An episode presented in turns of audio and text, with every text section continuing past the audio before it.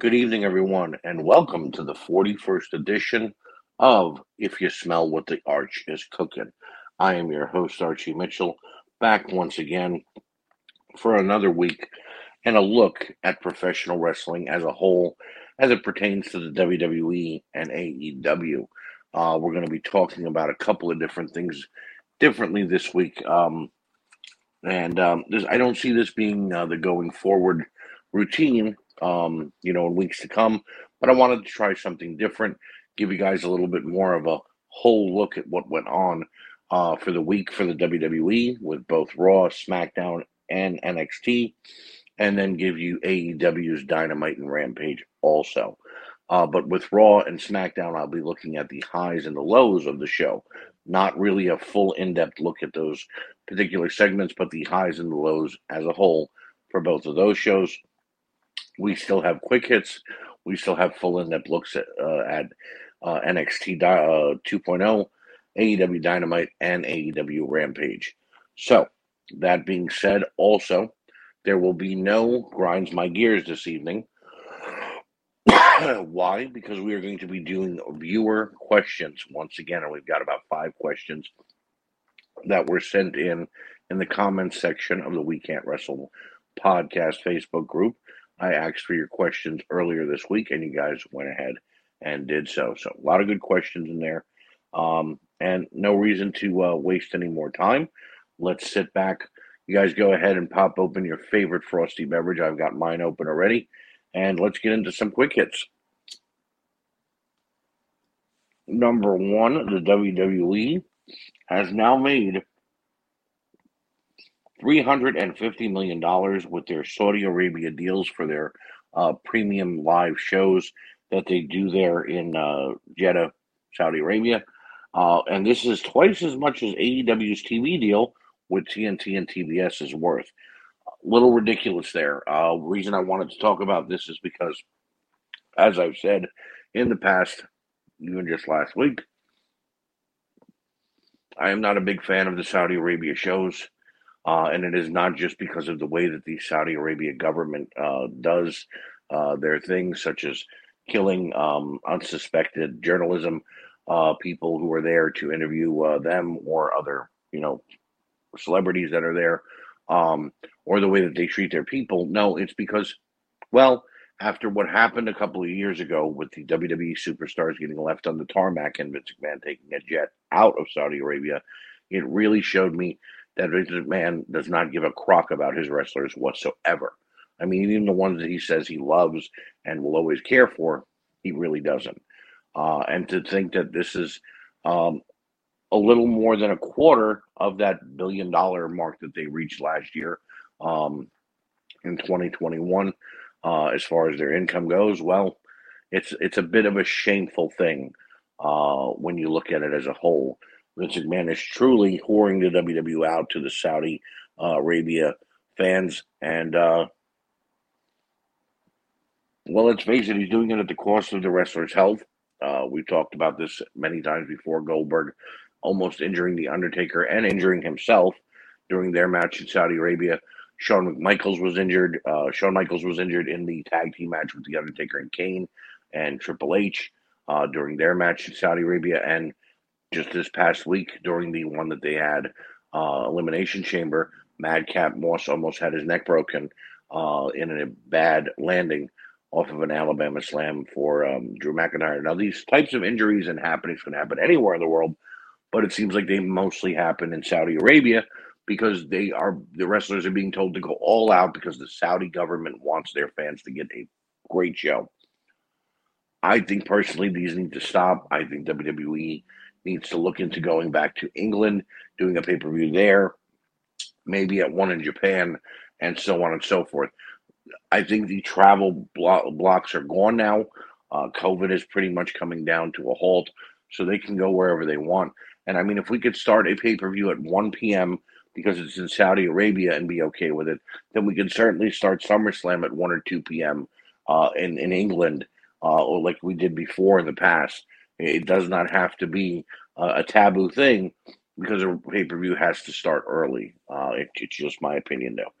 Number two on the quick hit list is at Impact's No Surrender Jay White, King Switchblade, turned on the Bullet Club's Tama Tonga and Tonga Loa. And is there uh, uh, the question I have here is is there now a Bullet Club civil war going on? Jay White, of course, joined uh, the Young Bucks and Adam Cole over in AEW a couple of weeks ago. He was in Impact with the uh, Tongas, uh, you know, the the Guerillas of Destiny, um, and of course, they're all still in New Japan as well. Um, are we now going to see with this turn by Jay White a feud between the Guerillas of Destiny, uh, Bad Luck Fale, and the Core Bullet Club from New Japan coming to AEW or Impact and having a feud with Jay White and the Elite? Would Adam Cole be involved? Is Kenny Omega looking to return to be involved in this at, at all? Or will he be left out? And then once he returns and sees what has happened, be mind blown because he left Adam Cole in charge? There's a lot of questions here, and it's a great amount of storytelling that's about to go on. Uh, the Bullet Club as a whole has always been a great unit and a great uh, uh, stable that was put together by Finn Balor, Prince Devitt, um, Tonga, Bad Luck Fale, uh, Karl Anderson, and uh, Doc Gallows. So uh, basically, what you got to look at here is the history and the years that have been put in, uh, where these superstars are now. Um, and, uh, you know, some of them are in the WWE, some of them are in AEW, some of them are still in New Japan, Impact, uh, and NWA. There is a lot going on and a lot left to be seen here in the Bullet Club, and I just can't wait to be a part of it and watch and see what's going on. And of course, quick hit number three Cesaro leaves the WWE after 11 years. Contract negotiations broke down between the WWE and Cesaro, uh, and his contract quietly expired. This means that there may or may not be a non compete clause, and Cesaro can go anywhere that he wants. Uh, we're going to talk about that more a little later, but I find it very stupid that the WWE is allowing a lot of this talent's um, contracts to just expire. Uh, I find it stupid that Vince McMahon is not trying to hold on to these key athletes who have been there, like Cesaro, for 11 years. And I find it utterly stupid that Vince McMahon wants to continue to do business this way because all it is sending is a bad light and image out to these other superstars from other companies and the indie realm of the world and allowing it to look like, well, hey, I don't give a hell about you guys. I don't care if you come here and if you get fired or if you quit or whatever. I'm going to basically let you go anyway. And who knows what's going to happen to you afterwards. All he's going to keep getting are these young superstars that they're going to be growing, like going on with NXT 2.0, such as Andre Chase and uh, uh, Harland they're great athletes, don't get me wrong, but you need to have a couple of big names there that are coming in from the Indies every now and then too. So I just find it stupid that this is the way that Vince McMahon is handling a lot of these key names that he has now let go. Cesaro, Pac, Adam Cole, Bobby Fish, Kyle O'Reilly. I mean, it's getting a little ridiculous there, folks. But to each his own. If that's the way Vince McMahon wants to do business, then more power to him. And when he's uh, done with the professional wrestling game, I hope people will say, you know, the, the better part of your career was during your younger days, Vince. Moving on now to our show reviews, and we're looking at Monday Night Raw and the highs here first, folks.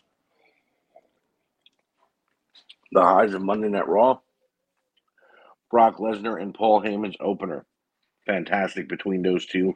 A great trade of words, and Brock Lesnar promising that he will be on SmackDown this Friday night and Heyman promising that when Brock Lesnar goes to Madison Square Garden next week uh, to defend his title on Saturday, that he's going to lose it.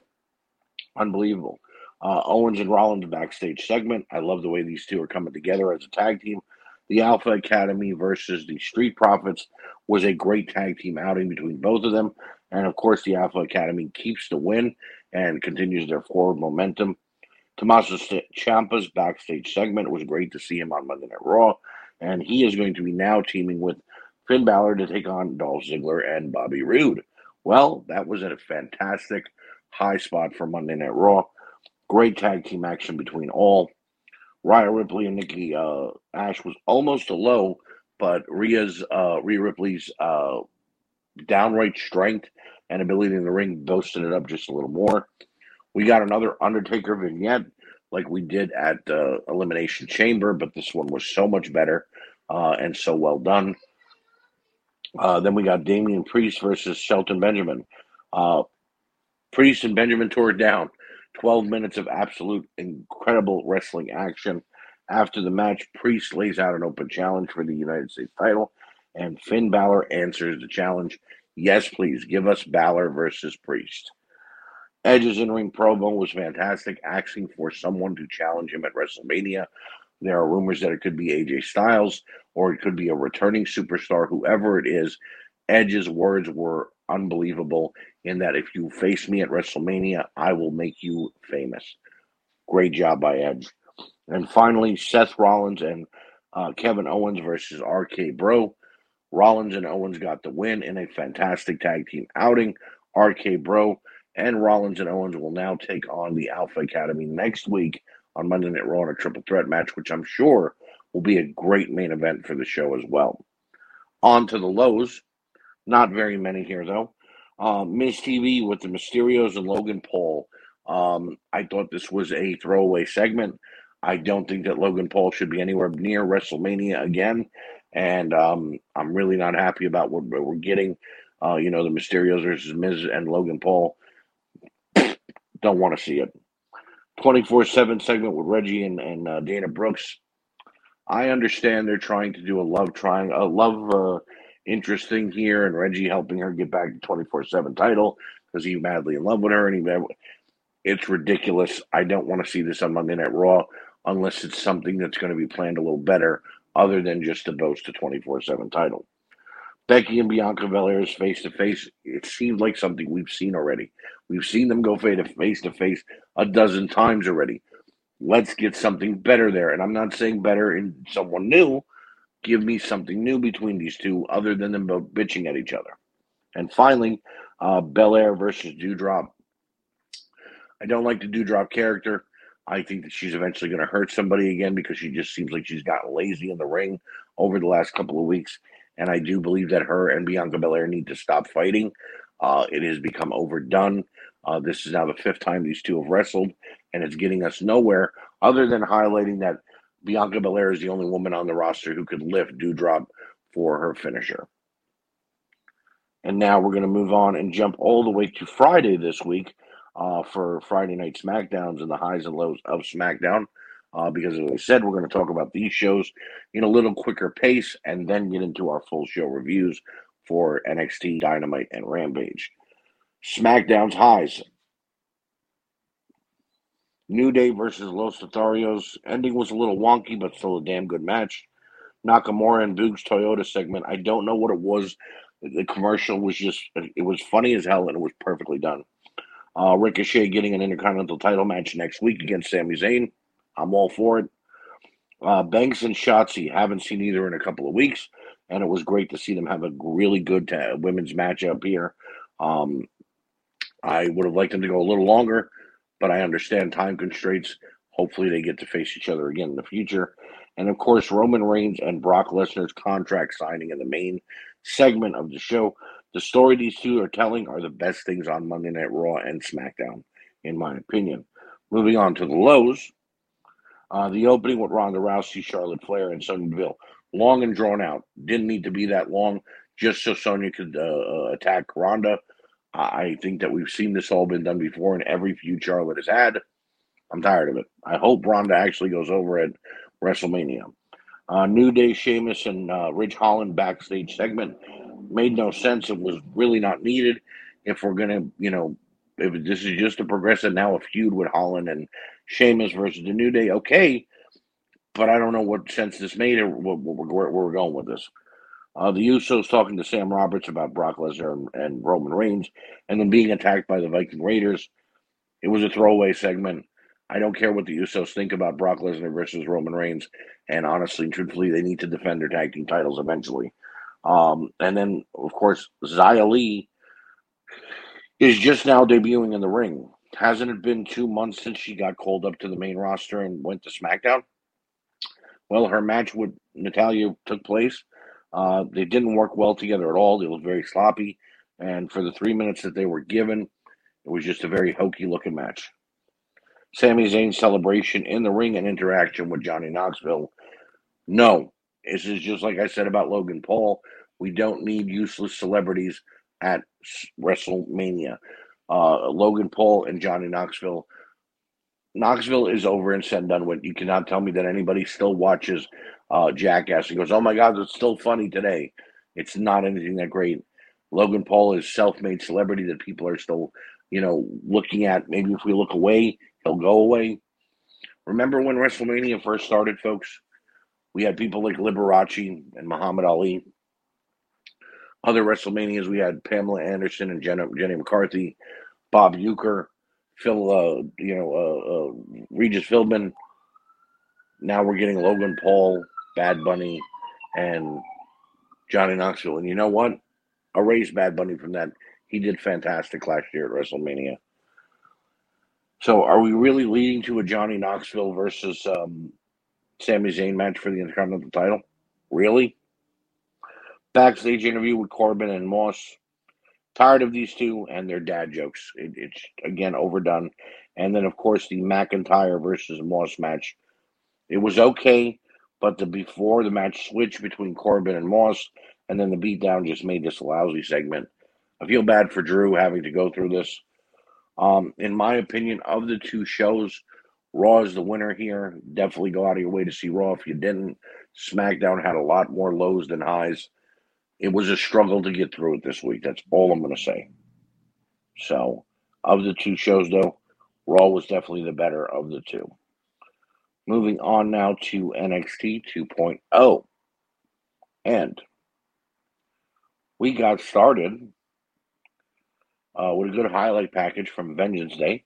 In my opinion, the NXT televised pay per view was better than the Elimination Chamber match that was actually on the uh, Peacock Network.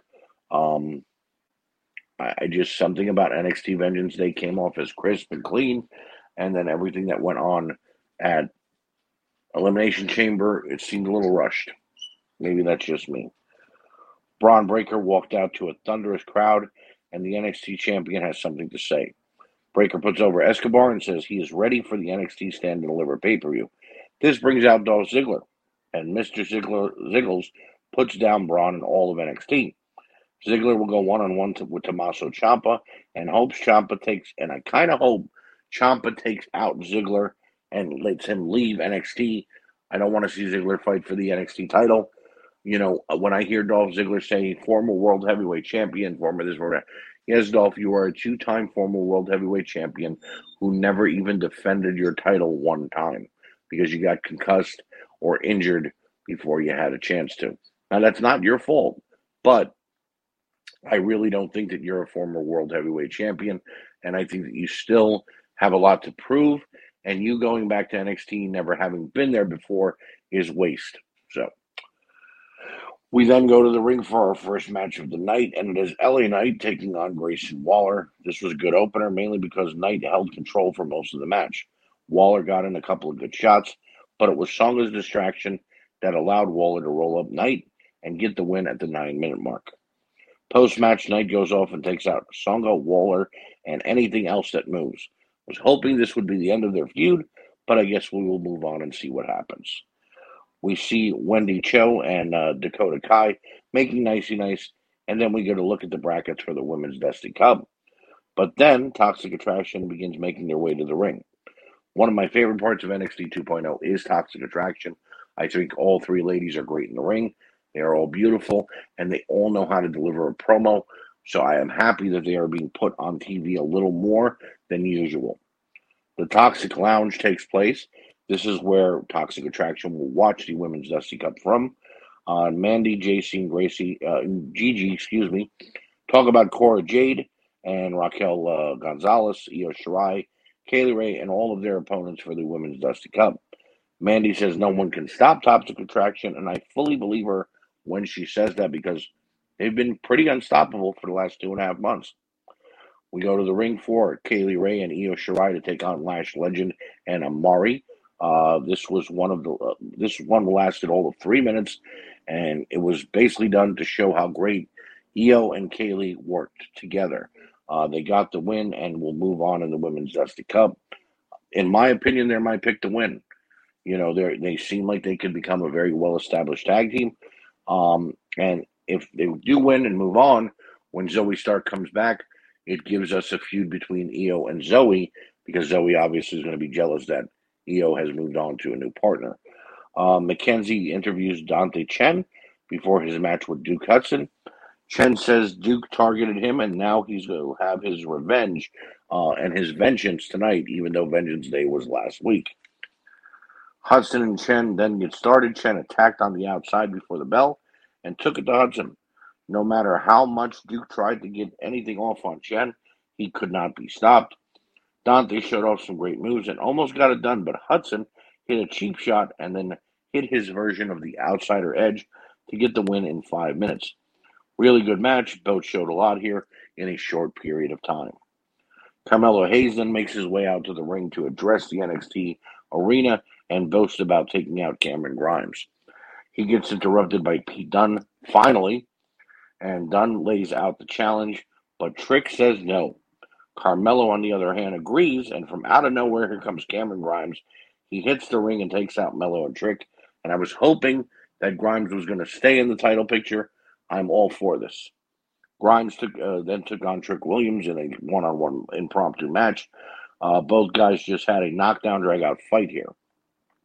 Trick showed a ruthless side and punished Grimes, but Grimes rallied and uh, then relied on his speed to make a comeback. Uh, Grimes hit a splash from the top and then his double stomp and got the win in another great matchup here tonight on NXT.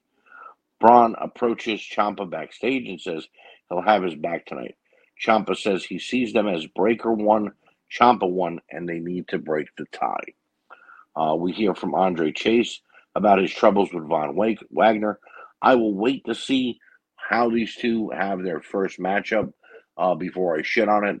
I'm not a fan of Von Wagner or Andre Chase, but I guess we have to wait and see. Like I said, Nikita Lyons makes her debut against Kayla Lang, um, and she didn't disappoint. Uh, great martial arts maneuvers and a powerhouse inside of the ring.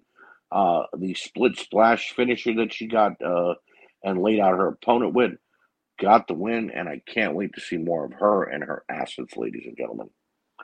Duke Hudson makes his way to the backstage and uh, makes out with Pirotta, and then causes issues between Indi and Dexter Lumis.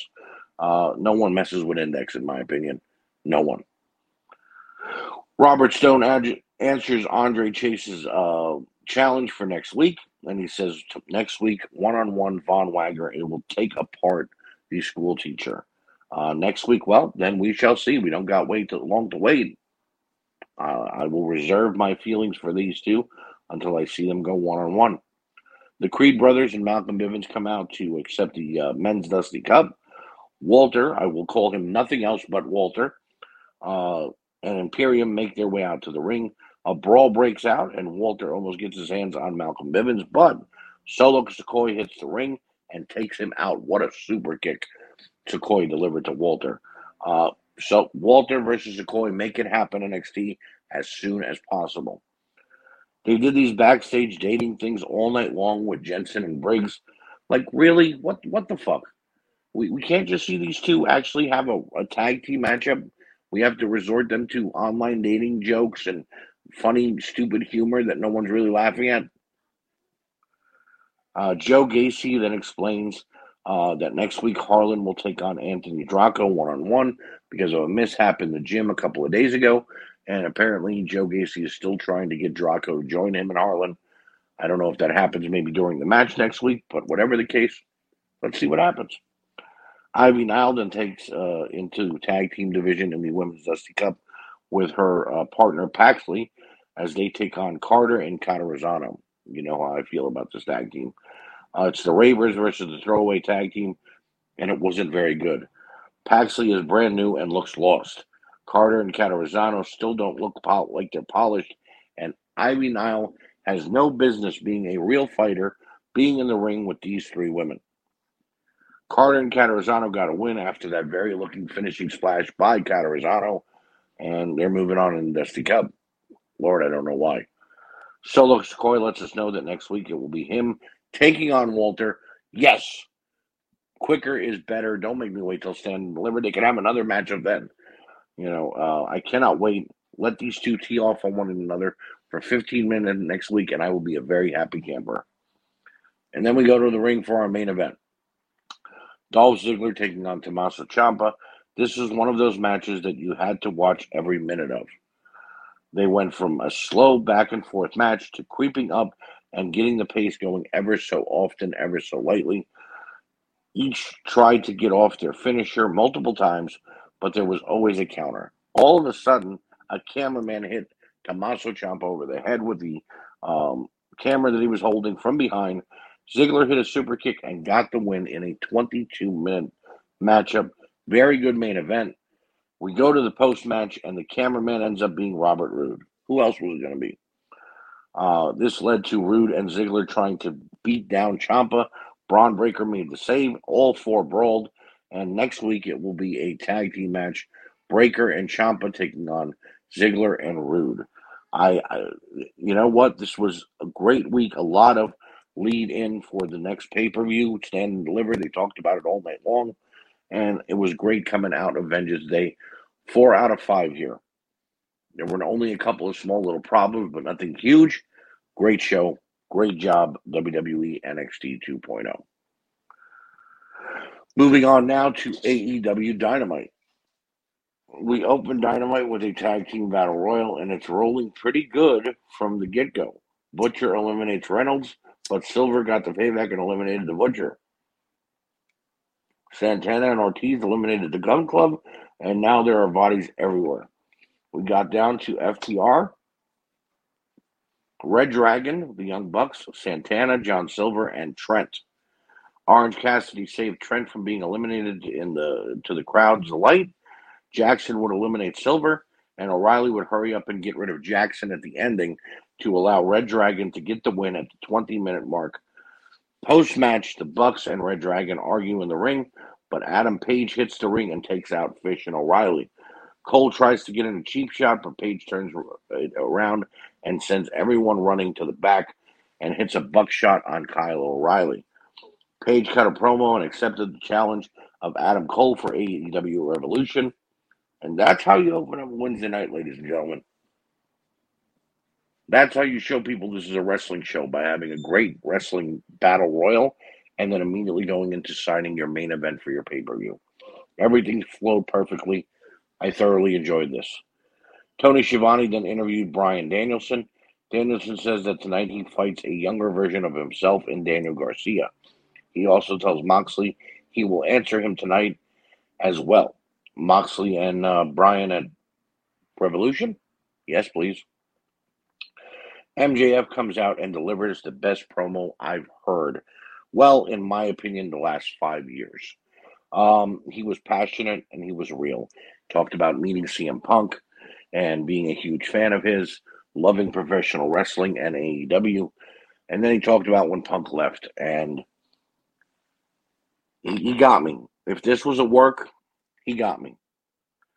I felt the same way he did when Punk left only I was older and I wasn't dealing with ADD. Punk comes out and asks MJF if this was real and if it was true.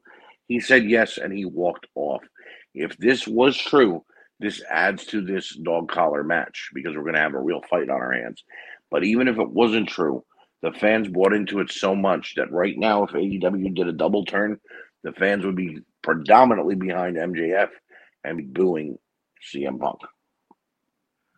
Pac and Penta took on Black and King next. Really good tag match with Pac and Penta taking the early advantage. Splash by Penta to take out King. Pac with rapid knees to Black. But King made a comeback and used Pac's own momentum to deliver a poison rana to Pentagon. I've never seen anything like that before. Penta countered with the mist from Black by holding his hand over his mouth, allowing Black to choke on his own mist rolled him up and got the win at the 16 minute mark. Great tag match. Could have gone either way, but very happy with the finish. Post match, King and Black are talking are taking their opponents out when the arena goes dark. the crowd was cheering something fierce. The announcers, excuse me, the announcers weren't sure what was going on either. And when the lights came back up, Buddy Matthews, aka Buddy Murphy, was standing over at Malakai Black. Murphy looked down at Black. They got a great history with each other. and then he eventually picked up a chair and began taking out Pentagon and Pac. That is right. Buddy Murphy has aligned himself with Malakai Black and Brody King in the Black House of Black. Excuse me. So happy to see Buddy finally landing somewhere, and he de- deserves this. And joining forces with Malakai Black, in my opinion, was absolute genius. We see pre-recorded comments from Britt Baker and Thunder Rosa. Can't wait to see these two hook up at Re- Revolution. Eddie Kingston and Chris Jericho head out to the ring and go back and forth on the mic. Eddie says he's not a sports entertainer and really doesn't want to be doing this, but Jericho says they have to sports entertain a little bit in order to let the people know who Eddie is. Um, again, there was a lot of raw realness to this uh, back and forth. Um, they've been building this feud for two months, and we're going to get it at Revolution. Uh, I loved everything about this segment, including the complete heel turn from Chris Jericho here. It's time to see these two hook up. Andrade and Matt Hardy talk about Andrade's TNT title shot on uh, Rampage this week, which then leads to Hardy challenging Sting, Darby Allin, and Guevara to a six man uh, tornado tag match at Revolution. Okay, does anybody realize that Jeff that Matt Hardy is acting very um I don't know crazy lately like and I don't mean like he's trying to be the delete you know the eater of worlds and all that you know, uh, Matt Hardy delete and all that. No, he's not trying to pull that off. He just seems like he's incoherent a lot lately. I think Matt needs to go into concussion protocol, but that's just me. Uh, Ricky Starks and 10 of the Dark Order then battle in a match for a uh, spot in the uh, Face of the Revolution match. Uh, Dark Order's 10 got a chance to show off here, and he did just that. This kid used raw power and quickness uh, for a guy his size should not have. Uh, Starks couldn't get much in, but 10 made one mistake and allowed Starks to get the win out of nowhere. The Bucks, Adam Cole, and Red Dragon argued backstage. And then we go to the ring for a um, TBS title match. Jade Cargill taking on the Bunny. A little messy. Both missed a couple of spots. But as the match progressed, it got tighter. Bunny hit a uh, pair of super kicks and went for her finisher, but Jade, Jade transitioned out into her Jaded and picks up the win, and she is now 28 and 0. I'm liking that they're going with like a Goldberg who's next mentality here. Uh, very much so. Uh, she then cut a promo, and Tay Conti interrupted, and we're setting up their matchup for Revolution. Conti went to attack, but Bunny and Jade double teamed her. Anna Jay came out with a chair and made the save. Conti and Jade could be very good, but we will have to wait and see because, as I've said before, if there's nobody in the ring to help Jade keep the pace going, things get a little messy. I'm not discrediting her. She's been good the last couple matches she's had. I hope that her continued growth progresses. We then hear from Alex Marvez interviewing Keith Lee. Lee says he's ready for the face of the Revolution match, but Team Taz interrupts. They exchange words and all seem ready for a shot at the ladder match at Revolution. Danielson then takes on Daniel Garcia in our televised main event. Well, Garcia kept Garcia kept pace with Danielson throughout the entire match. They both traded submissions and shots, neither backing down.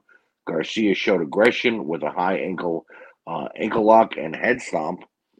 Danielson countered, landed his stomps and violence, and laid in a triangle choke to get the win in a very good, technically sound main event matchup. Post match, Danielson was paying respect to Garcia and 2.0 attacked. Moxley made the save, and Danielson agreed to bleed with Mox in order to form a partnership to end Dynamite. I'm giving Dynamite a 4.0 out of 5. Uh, this was a great show from top to bottom, great storytelling and progression towards the pay per view on March 6th. And that leaves us with one and only show left here to talk about, and that is AEW Rampage. So here we go, ladies and gentlemen. AEW Rampage. This week we go straight to the ring. No entrances, no nothing. Sammy Guevara defending the TNT title against Andrade. An unbelievable opening match with both men pulling out all the stops early. Andrade went for his double team, but Sammy it out. Sammy tried for his double jump moonsault, but Andrade literally hurled him off the top rope into the floor. Uh, they continued back and forth, and even House Hardy tried to get involved. Guevara fought back and threw it, hit his finisher, and got the win over Andrade in 15 minutes to retain the TNT title. I know that they only have an hour on TV here, but I would like these two guys to go on 30 minutes. That's how crisp they were in the ring with each other. Um, Post match, Hardy attacked Sammy, but Darby Allin and Sting made the save. So now their uh, six man uh, tornado tag team trios match is set between all of them House Hardy and Andrade, Darby Allin, Sammy Guevara, and Sting. But I like the story of Darby and Sammy, and I want to see where it's going because whenever those two are in the ring with each other, it leads to a, a really, really great matchup. QT Marshall comes out and yells at Taz about Hook. He says that he taught Hook to respect and how to be with his elders and how to be the ring, and Taz ruined all that. He then calls out Hook and has wants him to come out and say thank you for all that QT did for him in his career. Well, Hook didn't waste any time. He comes out to the ring, but Marshall tries to ambush him with students of the factory. But the youngster beat down everyone and walked off. Loving the way Hook is being booked here. Please continue AEW. Give this kid all the time in the world. Dan Lambert is now bitching backstage with Page and Sky about having to qualify for the face of the Revolution Battle Royal. Hasn't Dan Lambert overstayed his welcome? Now that Cody and Brandi are out of the company, can we get rid of Dan Lambert too, please? Please? Wardlow then takes on Nick Comoroto, and these two monsters just hammered away at each other for seven minutes, which is once again Wardlow's longest match in AEW. This is not counting his match with Punk, but when Wardlow is in a squash, this is by far his longest match uh, to date. Wardlow hit four power bombs and got the win. Post match, Wardlow took out Aaron Solo as well, and then gets a pep talk from Shawn Spears. I don't think the Wardlow is buying it, and I really didn't understand this that much. Uh, Serena Deeb then took on Kyla, uh, Kayla Sparks. Uh, Serena destroyed her opponent in three minutes. A lot of great looking submission moves and strong style strikes. She finally put on her Tequila Sunrise finisher, and Sparks tapped out. I'm glad that they moved these uh, um, five minute challenges for Deeb to Rampage, but I just, in my opinion, this doesn't need to happen. Serena Deeb is not a champion and she is not even close to winning the any of the AEW women's titles. So having her look this strong without even being close to getting a title shot makes no sense. Um, Thunder Rosa and Britt Baker come out to sign their contract for their match at Revolution. Both sound off on one another, and Rosa attacks Britt after she signs. Rebel and Jamie stop her and are about to beat her down, but then Mercedes Martinez makes the save and puts Jamie Hayter through a table. Great segment. I always love when Rosa and uh, Britt Baker get in the ring with each other, and I cannot wait to see what they do at Revolution for the women's title. Mark Henry then does his split screen interview with our main event match uh, competitors, Orange Cassidy and Anthony Bowens. Bowens says he's winning tonight, and that's a mic drop, so keep listening. To which Orange replies, I stopped listening an hour ago. Orange continues to grow on me, I have to say. Uh, Bowens uh, then took on Cassidy in the main event. Anthony Bowens showed why he is one of the best kept secrets on the indie scene and has been for quite some time. Uh, his speed and strength is unmatched. He took it to Orange uh, the first half of the match and made his opponent struggle. Cassidy finally made a comeback and even took out Max Caster thanks to Dan Danhausen. Cassidy hit his finisher and picked up the win in 12 minutes. Impressive main event here. Um, and great show all around. I give it a four out of five. There wasn't really anything bad about the show, but Serena Deeb and Dan Lambert's segments didn't flow that well, and the Wardlow, uh, Shawn Spears pep talk felt unnecessary, but still a good show. Really, really, really good show here. Um, in my opinion, if I had to rank uh, what I watched this week with my scores and everything that I just said, Uh, it would be Dynamite, then NXT, Rampage, Raw, and then SmackDown. SmackDown, as I said, was a chore to watch. So you want to go out of your way to see it, go right ahead. The best thing about it was the main segment with Brock and uh, Roman. Uh, but still a great week worth of wrestling. We're on the road to WrestleMania, which is April 3rd and 4th. And uh, we are on the road to Revolution, which is only a week away. so now brings us to our final segment of the evening questions from the audience. And I thank you guys once again for responding. There were a total of five questions here. And uh, here we go. From Joshua Dunn What is your opinion on Cody Rhodes and where will he wind up? Well, my opinion on Cody Rhodes uh, leaving AEW is that it was a mistake. I don't think that Cody should want to go back to the WWE after the way that he was treated and after once he was let go, the WWE holding on to his name and holding it hostage for quite some time. He was treated unfairly by them, and I think that he's had better exposure being an Impact, Ring of Honor, Japan, and AEW. Uh, I'd like him to either go back to AEW uh, to uh, Impact for a little while or Japan, and then eventually make his way back to AEW. Uh, and I, what I would like as a swerve here is Cody made a deal that if he lost to Jericho a couple of years ago for the AEW World Heavyweight title, he would not be able to challenge for the belt while he was with the company ever again. Well, Cody left. He can now safely walk back into AEW and say, Well, I'm back, but under a whole new deal. I want my title shot. Full heel turn. And he can, you know, say, This is his company. He built it. Give me my damn title shot. I wouldn't mind it. But yeah, I just I feel that it's a, it was a mistake. I think that it's partially a work, and that they're just giving the fans a little time to cool off on Cody, let Cody heal and do any projects that he's doing, and that he will be eventually back at AEW. If he does go to WWE, man, he's going to be regulated fighting either the Miz or Rey Mysterio every Monday night and being involved in the run the twenty four seven title running gag. That's just the way I see it. Question number two: Ashley J. Smith asks us, Archie Mitchell, why is Aaron Maxson so wrong about Diamond Dallas Page? well, I wish I had Aaron on the show with me. And furthermore, I wish that Aaron listened to the show so he could hear this question. But Aaron just does not like Diamond Dallas Page for his body of work. Uh, he says he there's a couple of things about it that he doesn't like, uh, a couple of things that he does like, but as a whole, never been a fan of Diamond Dallas Page. I, on the other hand, I like DDP for what he did in WCW up until the doors closed.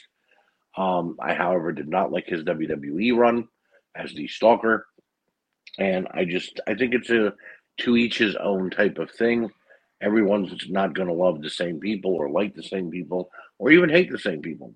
It's just the way it is. Next up, Mandy M. Pesci asks us, What do you think about Jeff Hardy's alleged jump over to the AEW roster? Who do you think he will run a storyline with? Um, I do believe that Jeff will go to uh, AEW. Why? Because the Hardy Boys seem to follow each other like two five year old twins. Uh, where one is, you see the other one following right behind for some reason. Matt's been out of the WWE for well over a year, and uh, I think that Jeff will follow Matt to AEW. Uh, and I think that the first storyline that he will probably get involved with, I'd love him to have a feud with CM Punk when he first steps in and talk about how Punk made fun of his addictions when he left the WWE. But I honestly see him pulling Matt Hardy away from that whole House Hardy thing with Private Party and Andrade, and then becoming the Hardy Boys again, and possibly feuding with Andrade, who will have maybe FTR with him or one of the other tag teams that he buys off of MJF.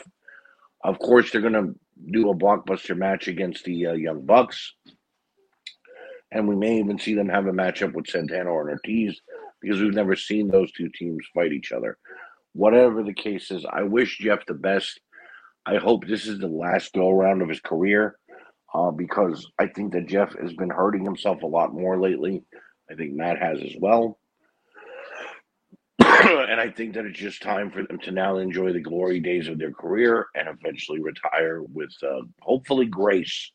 Um, and, you know, can make sporadic comebacks every now and then rather than still being on the card and, you know, everybody asks for that Hardy Boys reunion every so often. Nathan Roberts then asked, uh, where do you see Cesaro ending up? And that's why I cut what we were talking about in the quick hit, uh, so uh, short there. Honestly and truthfully, Nathan, I would love to see Cesaro in NWA. I think that his style matches theirs. I think that he could have a great feud with Nick Aldis or Thomas Lattimore or even Trevor Murdoch. If Cesaro did end up in AEW, I would like him to show up in AEW and maybe help out Chris Jericho against Eddie Kingston because those two have a history. Cesaro and Eddie have never liked each other or respected one another, and I think that it would allow us to get a great matchup between the both of them. Uh, so uh, I, I, definitely would like to see Cesaro end up in NWA though, but if not, and it has to be AEW, then so be it. Just give us him versus Eddie Kingston so we can see the match we've been wanting to see since their time in Chikara Pro. Mm. That is my granddaughter Winter, by the way, in the background here. She's having some ice cream. Uh, chocolate ice. Chocolate ice cream, ladies and gentlemen. Brought to you by Winter's Chocolate Ice Cream. If you smell what the arch is cooking. And our final question comes from mm. Ryan Damon. And he asks me, mm. What is my favorite wrestling figure in my collection? Well, I have quite a bit uh, in my collection. I have, of course, a, a loose one, two, three kid Hasbro, a, and a bunch of other Series 11 Hasbros. I'm a big Macho Man fan, and I have a bunch of his figures in the uh, in my collection. But my favorite figure is a uh, an autographed Ric Flair Jakks Legends figure. Um, it came with COA, and it was a present on my 37th birthday from my dad. Um, and it was the same night that I found out that Winter Rose was being born, my granddaughter. Uh, I'm a huge Ric Flair mark. Ric Flair and, and Terry Funk are my 1A and my 1B. I also have a Terry Funk autographed um, Mattel Elite figure. Uh, so, um, in any indication, though, the Ric Flair Jakks Legends figure autographed is my favorite figure that I have in my collection. Uh, would definitely be the number one thing on my list. Um, if I didn't have it, I'd be looking for one, obviously. So that's why it's number one. So that is going to do it for us here tonight. Thank you for all of your questions, ladies and gentlemen, who sent them in. Thank you guys for once again listening. I will not be back next week. I am taking next week off, just a one week hiatus. Um, and then I will be back with my review of AEW's Revolution um, pay per view. So I want to thank you. Uh, I will see you next week. Thank you for always being here and supporting us on the We Can't Wrestle podcast and WrestleNet Radio. And I'll see you two weeks from now, or you'll hear me, obviously, on If You Smell what, what the Arch is cooking. Good night, folks. I